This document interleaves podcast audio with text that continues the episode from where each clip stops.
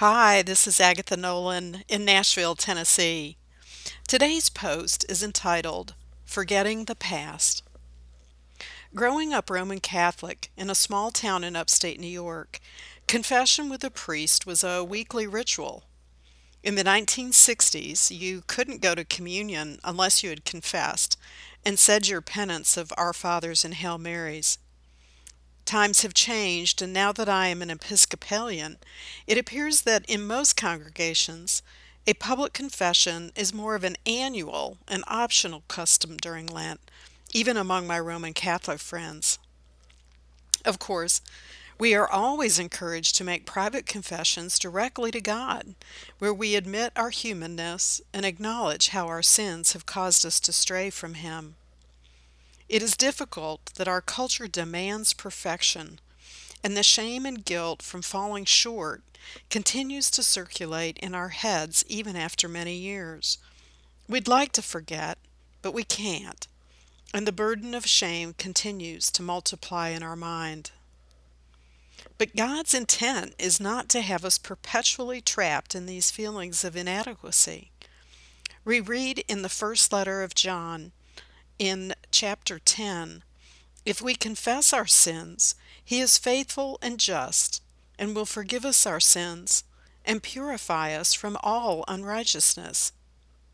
If we claim we have not sinned, we make him out to be a liar, and his word has no place in our lives. It seems that confession leads straight to forgiveness and purification from evil. Maybe that was the value in a public confession to a priest. It was a personal examination of our life and our love for God. Once spoken and then acknowledged by another, the burden was lifted from us to be forgiven forever. We don't have to dwell on the past sins. Instead, we can use them for instruction both for ourselves and for others. In Philippians, Paul recognizes his past and details his impressive Jewish heritage, but he boasts only to show his hearers really how little it means. He doesn't agonize over his past of persecuting Christians as Saul. Instead, he looks to the future and his hope in Christ. This is from Philippians chapter 3 verses 12 through 14.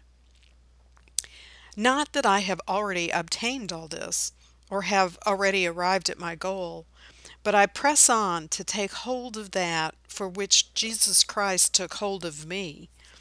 Brothers and sisters, I do not consider myself yet to have taken hold of it, but one thing I do, forgetting what is behind and straining toward what is ahead.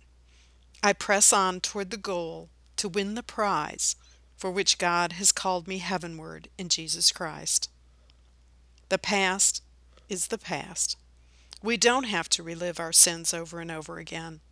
After confession to God, we start life anew in a closer, more intimate relationship with Him as we look forward to an eternity with our Lord. And that is good news for this Lenten season. May your confession to God release you from the bondage of past imperfections and bring a renewed life for you in Christ. Blessings, my friend. Agatha.